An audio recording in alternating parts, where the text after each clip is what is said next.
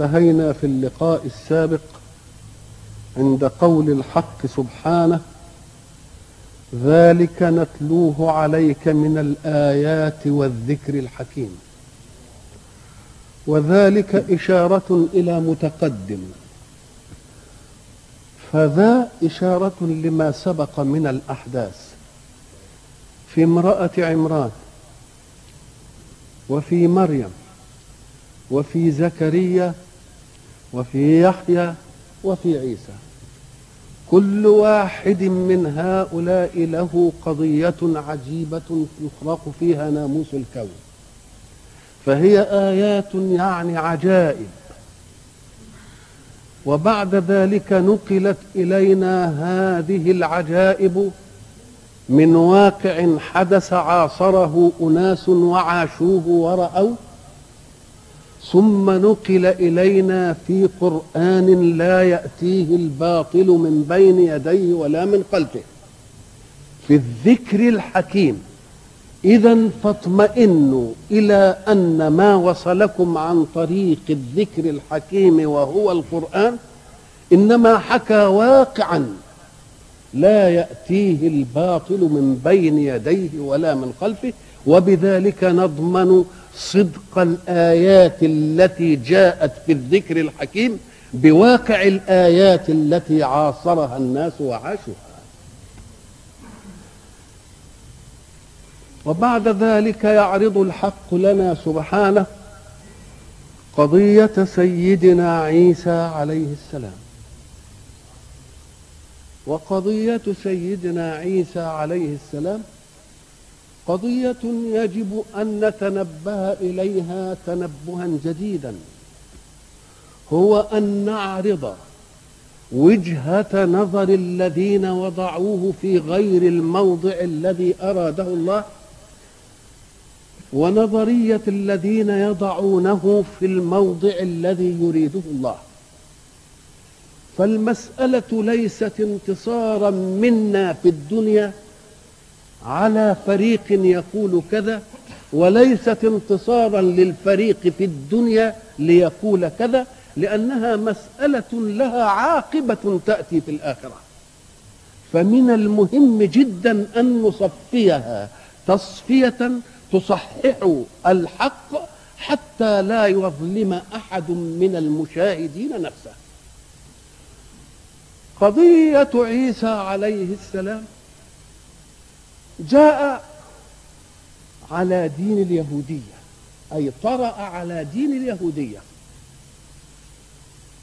ودين اليهودية حرف من اليهود. حرف تحريفا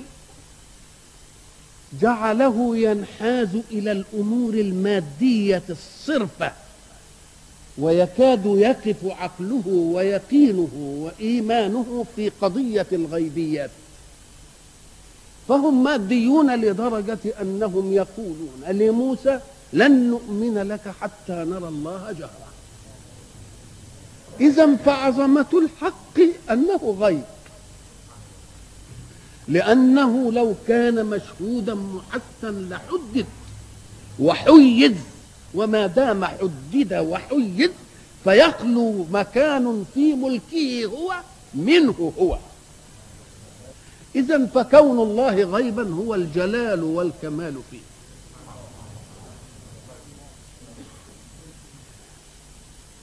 صوروا الأشياء كلها على أنها حسية.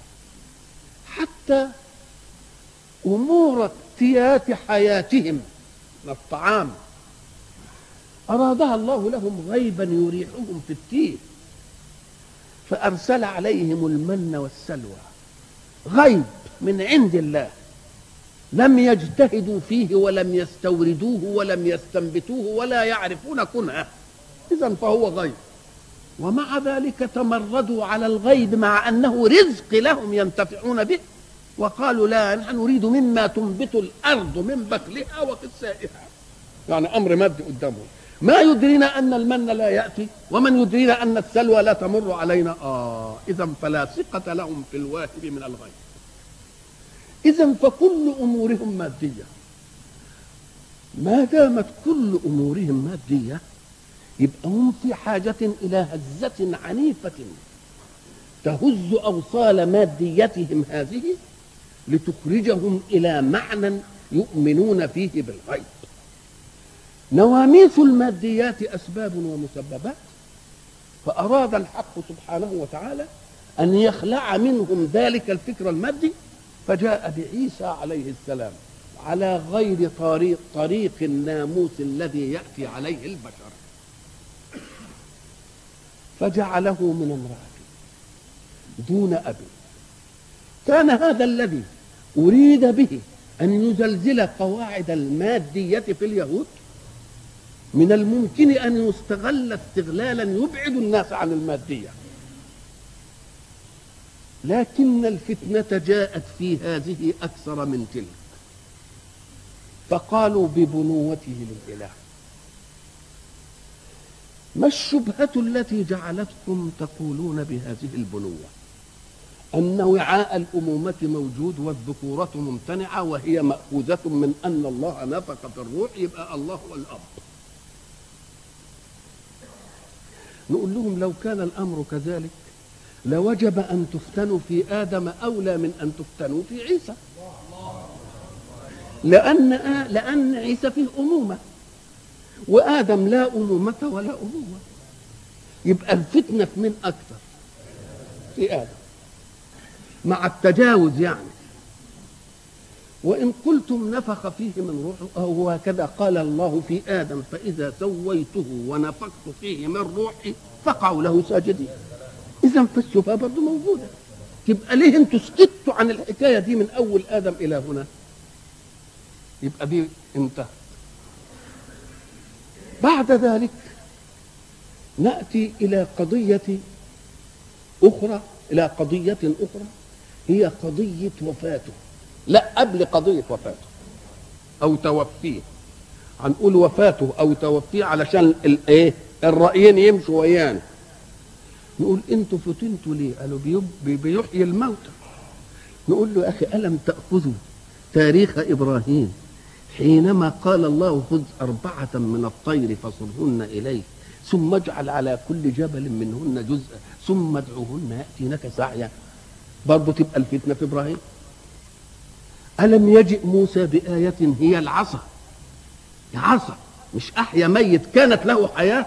لا ده خلق الحياة فيما لم تسبق له حياة. والعصا بقت حية وتسعى ومش عارف إيه. إذا فالفتنة ما يصح أن توجد هنا. فتنة ما يصحش أن توجد هنا. يقول لك لا إن الله أراد وهو غيب اتفقنا على ذي هو غيب.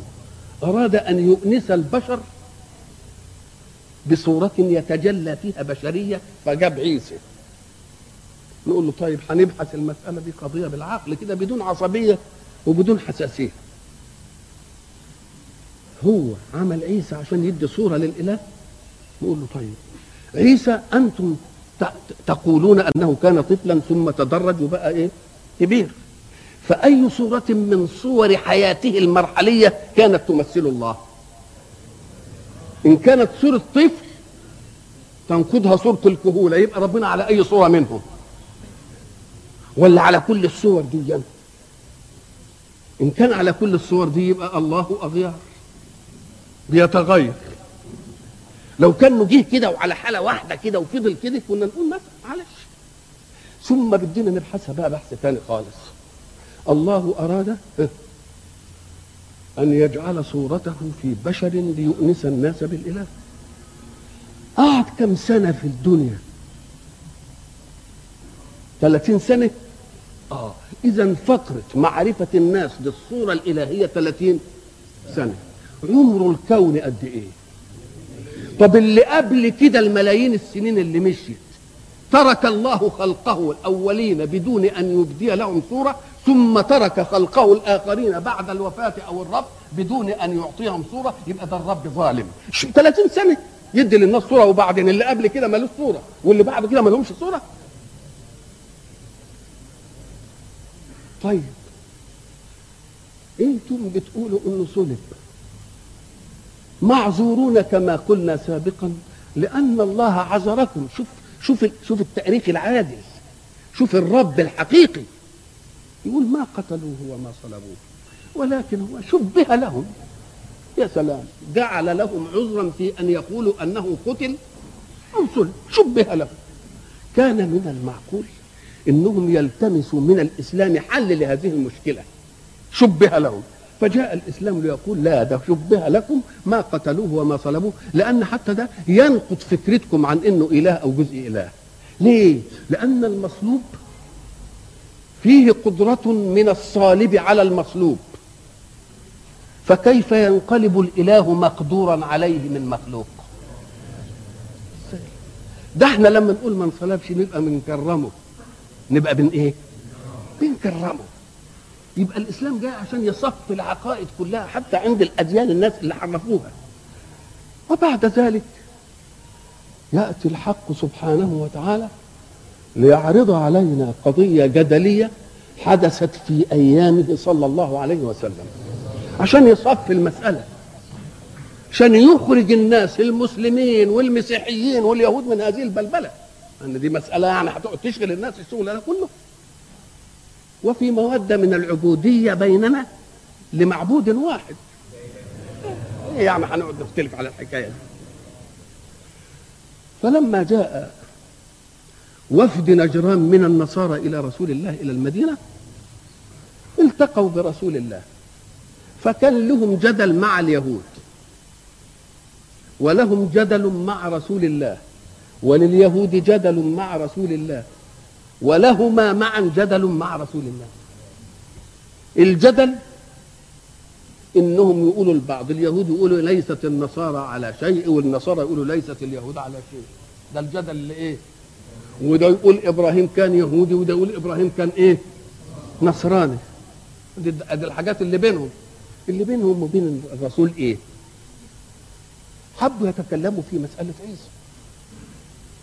فلما تكلموا في مسألة عيسى أراد الحق سبحانه وتعالى أن يصفي القضية تصفية نهائية عشان ما نقعدش إيه؟ نلوكها ونعملها مسار لفتن فلما اجتمعوا لهم رؤساء. رؤساء السيد اسمه المسيح ولا العاقب صاحب المشورة والأسقف يدلوا مع رسول الله. فلما قال لهم رسول الله صلى الله عليه وسلم ما تقولون في عيسى؟ قالوا قوله. قال لهم كذبتم. إنه عبد الله. إنه عبد الله. ثم قال لهم قالوا له أيوجد ابن بلا أب؟ فنزلت الآية إن مثل عيسى عند الله كمثل آدم. جاب الفصل اهي والحجة أقوى. ده إحنا متنازلين. يعني هي المسألة دي بدون أب إنما ده بدون أب وبدون إيه؟ وبدون قال لهم تعلمون أني رسول الله وأني نبي هذه الإيه؟ الأمة. فقال إيه؟ قالوا له أنظرنا غدا نتكلم في المسائل. فلما جم قال آمنوا قالوا من أمنش ودخل الإيه الجدل بينهم وبين بعض. فلما ما رضوش يأمنوا قال إذا أنا وأنتم زي ما ربنا قال لنا الجدل ده مش هينتهي. فإحنا عايزين الجدل ده ينتهي بأي شكل. إحنا الله سبحانه وتعالى حينما يعرض قضية حق مع قضية باطل يقوم يقول زي ما يقول إيه وإنا أو إياكم لعلى هدى أو في ضلال مبين. شوف الأدب. إحنا وإنتم واحد منا على هدى وواحد على ضلال. ما بنقولش لا إحنا ولا إنتم. وإنا أو إياكم. ليه؟ لأن قضيتين متناقضين مش ممكن يجتمعوا. قضيتين متناقضين مش ممكن يجتمعوا. طب ما تيجوا إحنا وأنتم نجتمع في مكان ظاهر ضاحل وندعو أبنائنا وأبنائكم وأنفسنا وأنفسكم ونسائنا ونسائكم ونبتهل إلى الله الحق. ده ولا ده. ونبتهل إلى الله الحق. فنجعل لعنة الله على الكاذبين منا أو منكم. في أحسن في أحسن عدالة من كده.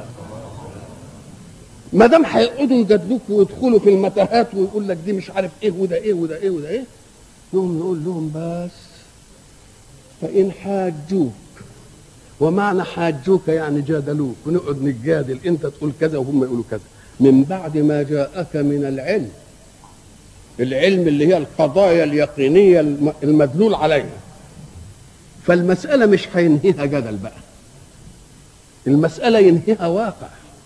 واقع يرد الأمر إلى الإله الحق. فقل تعالى. ندعو أبناءنا وأبناءكم.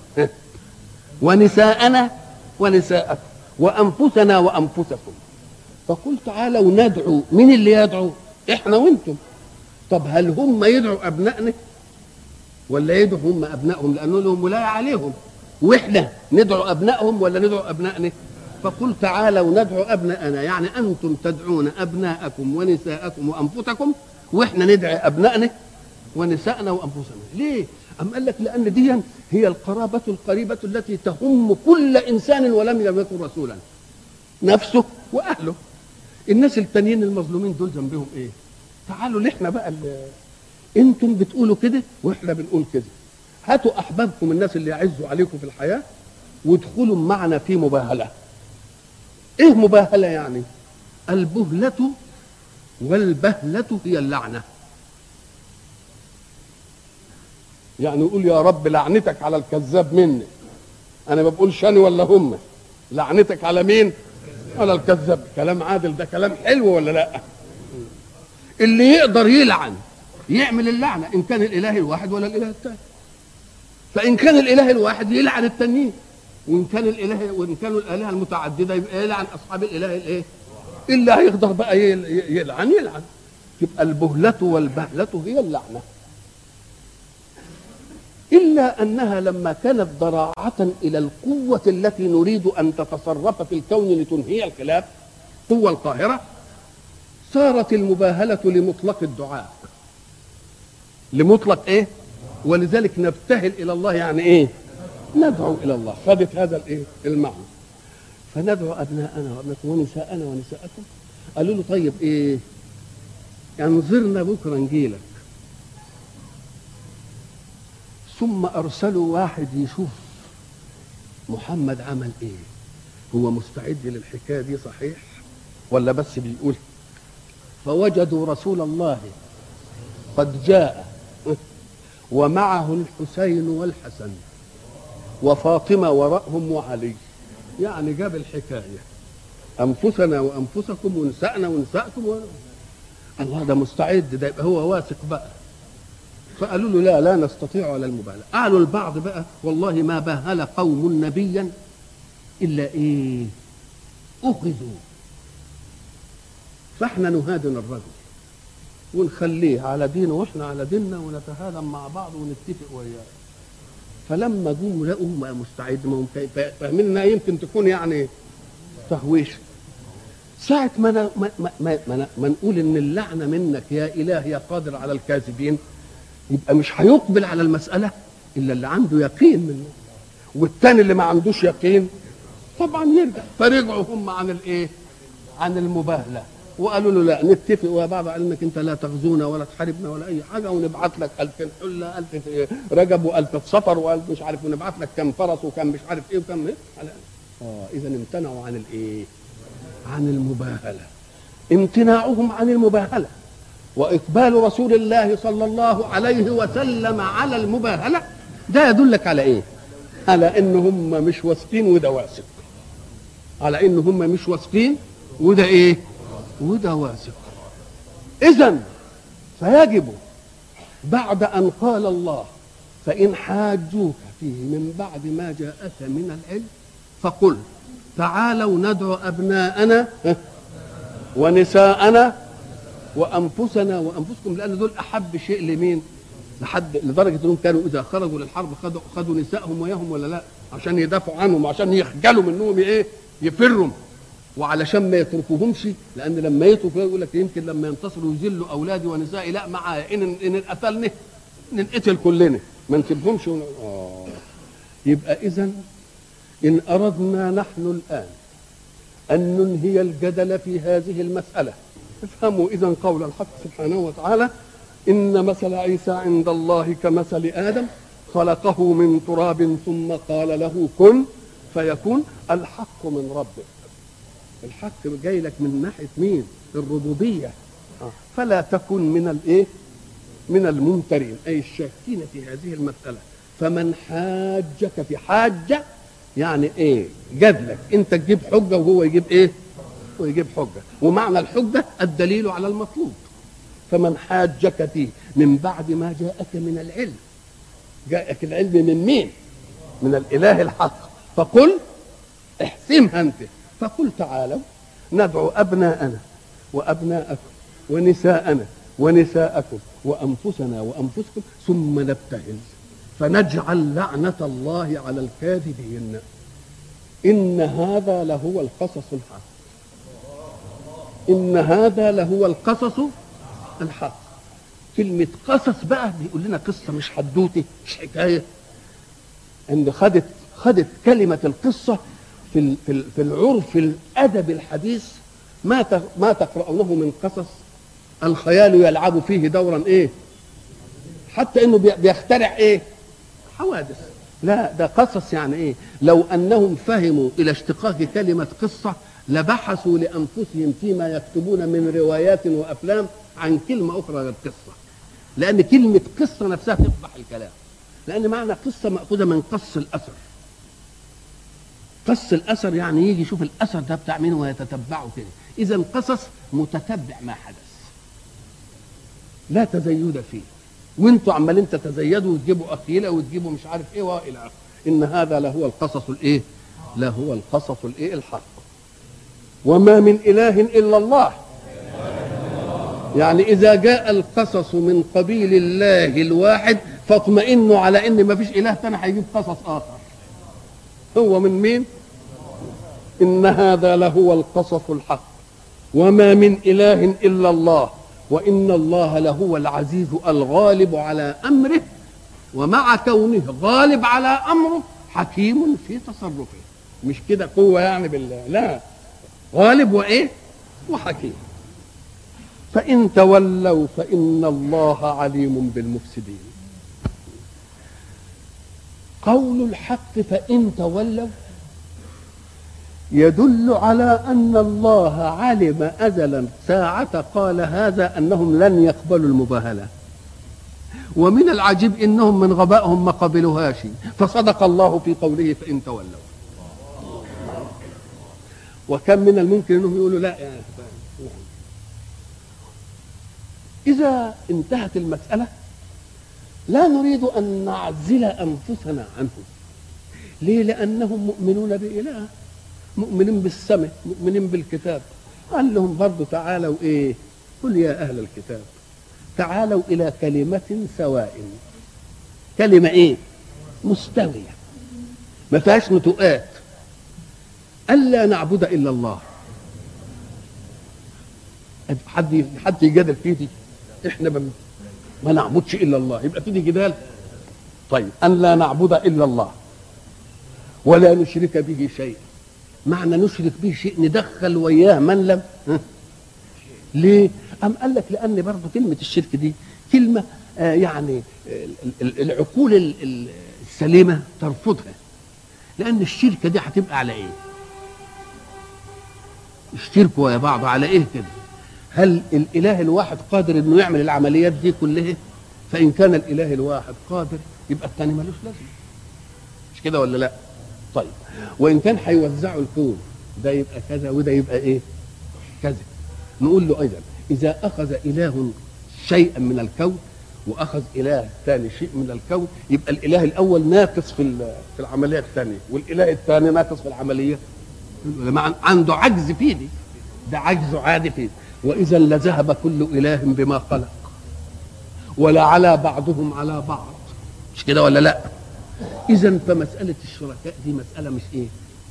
مش مش مقبولة. نعم. ولا يتخذ بعضنا بعضا إيه؟ ولا يتخذ بعضنا بعضا اربابا من دون الله. أرباب من دون الله يعني إيه؟ يعني يقولوا يحللوا لنا ويحرموا لنا.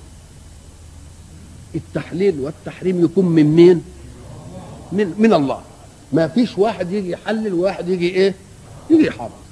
اربابا من دون الله. برضه فإن تولوا برضه دليل على أن الله أخبرنا بأنهم مش هيقبلوا دي طب اللي ما يقبلش إنه يعبد إله واحد ولا فيش شركاء ولا فيش أرباب ولا محللة إلا الله سبحانه وتعالى. يبقى ما يرضاش لدي ليه؟ يبقى هو عايز أرباب؟ وعايز إيه؟ شركاء. يبقى ده ينفع في قضية الإيمان؟ ده قضية الإيمان لذتها في أن مصدر الأمر في الحركة لواحد. مش تضارب. حركاتنا كلها صادرة عن افعل ولا تفعل من إله واحد. مش واحد قال افعل وواحد قال لا تفعل. لأن إذا كان كده تبقى أهواء ولا مش أهواء؟ وقال لنا لو اتبع الحق أهواءهم لفسدت الإيه؟ السماوات والأرض. قل يا أهل الكتاب تعالوا إلى كلمة سواء أي مستوية. مفيش فيها نتوء إيه هي الكلمة السواء دي؟ ألا نعبد إلا الله. ومعنى نعبد إلا الله يعني لا نأخذ افعل ولا تفعل من غير مين؟ من غير الله. ولا نشرك به شيئا. ولا يتخذ بعضنا بعضا أربابا من دون الله. فإن تولوا فقولوا اشهدوا بأننا مسلمون. بأننا مسلمون يعني إيه؟ يعني إن إحنا ما فيش إلا إله واحد. ها؟ ولا فيش شركاء وبعضنا لا يتخذ بعضا اربابا. تلك شهادة لأن الإسلام هو الذي جاء بالأمر المستوي. الأمر المستوي الذي لا نتوء فيه. يا أهل الكتاب لما تحاجون في إبراهيم؟ ما هم بيقولوا إبراهيم كان يهودي ودول يقولوا إبراهيم كان نصراني. طب إيه كلمة يهودي؟ لها مدلول. هم القوم الذين ينسبون أنفسهم إلى موسى والنصارى بينسبوا نفسهم لمين؟ لعيسى. إن كنتوا عايزين يبقى يهودي زي ما أنتوا يهود كده؟ نقول لهم لا. ده اليهودية جت بعده. اليهودية جت إيه؟ والنصرانية جت بعده. لما تحاجون في إبراهيم؟ وما أنزلت التوراة والإنجيل إلا إيه؟ من بعده. أفلا تعقلون؟ بقى اللي جه من الأول قبل ما تيجي التوراة والإنجيل تقول اللي جه من قبلهم. يبقى كم تابع للتوراة ولا الانجيل ما أنزلتش إلا بعده. ها أنتم هؤلاء حاججتم فيما لكم به علم. في التوراة مثلا اللي قدامكم. طب مالكم بقى ومال ما ليس لكم به علم؟ ولا عايزين تاخدوا الجدل ده على أنه باب مفتوح وتجادلوا في كل شيء؟ ها أنتم هؤلاء حاججتم فيما لكم به علم. فلم تحاجون فيما ليس لكم به علم؟ والله يعلم وأنتم لا تعلمون. نعم.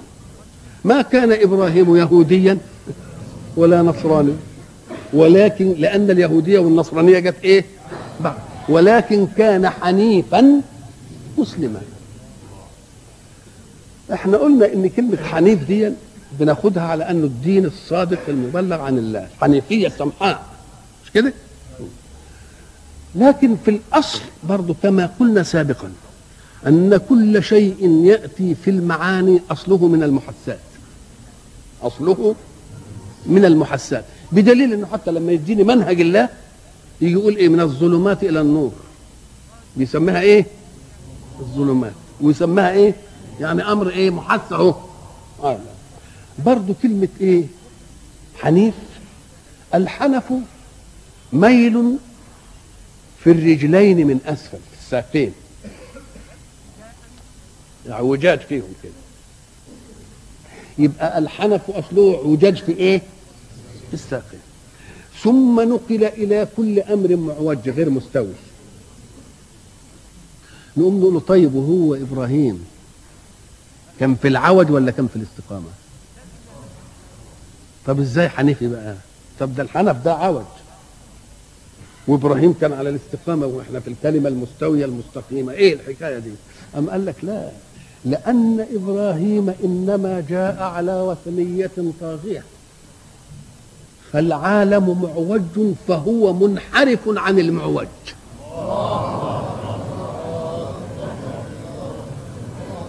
شوف. فهو منحرف عن المعوج يبقى ما دام منحرف عن المعوج يبقى إيه؟ يبقى مستقيم ليه؟ لأن الرسل كما قلنا لا يأتون إلا على فساد عقدي وتشريعي طاغي ما يجيش الرسول من الأول كده ليه؟ لأن الله سبحانه وتعالى ساعتها ينزل منهجه يجعل في كل نفس خلية إيمانية آمنت خلية إيمانية الخلية الإيمانية دي تن- تستيقظ مرة فتلتزم. وتغفو مرة فتنحرف. فاللي ناحية الاستيقاظ فيها بعد ما ينحرف تروح منبهاه. يوم يبتدي يلوم نفسه. يبقى توجد فيه نفس إيه؟ لوامة. يقول ليه أنا عملت كده. ويبتدي يحاول يروح لمين؟ للعدل طيب إذا ما كانتش فيه النفس لوامه بقت أمارة بالسوء وتروح دائما إلى الانحراف. يقول لك في النفس الواحدة تيجي فيه نفوس تانية. تقوم تعدله. تبقى من البيئة والمجتمع. من البيئة يبقى مرة تكون الخلية التي تعدله في ذاته. نفس إيه؟ لوامة. ومرة ما توجدش النفس اللوامة. الأمارة بالسوء. نقوم نقول له المجتمع اللي حواليه ما يخلوش ان يكون في خلية خير تعدله. طب فإذا كانت كل الخلايا أصبحت اماره مين يعدلها بقى؟ يوم لازم ربنا يجيب إيه؟ رسول جديد بقى. نقول المسألة ما فيش فيها إيه؟ لا رادع من ذاتية النفس في خلاياها الإيمانية ولا رادع من المجتمع اللي موجود. يبقى طمت المسألة وعمت يبقى لازم إيه؟ يجي رسول. الله سبحانه وتعالى ضمن لأمة محمد إنه ما يجيب نبي. يبقى معناها إنه ضامن إن ضرورة هيفضل فيها الخير. يفضل فيها الخير في الذات النفس تبقى أمارة يعني لوامة على الأقل. وإن كانت في أمارة هيبقى فيه ناس كتير مطمئنين. يبقى إذا مش ممكن هيخلو في أمة محمد عصر من العصور من وجود عنصر يلوي. الأمم الثانية كانت تطم الإيه؟ لما تطم المسألة بالفساد يبقى لازم تتدخل السماء ولا لا؟ حين تتدخل السماء يقال تدخلت على عوج لتع... ل... فابراهيم جاء حنيفا يعني إيه؟ ما حنيف يعني مائل. مائل عن إيه؟ مائل عن المائل. يبقى ما دام مائل عن المائل يبقى مستقيم. يبقى الحنفية السمحاء هي إيه اذا هي الاستقامة. نعم.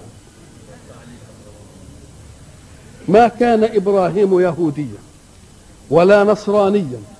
تيجي تقول له الله هي كل اليهودية اليهودية والنصرانية باطل ما فيها قضايا. يقول لك إن كانت الحقيقية اللي جاية يبقى إبراهيم لأن الأنبياء أديانهم ما بتختلفش.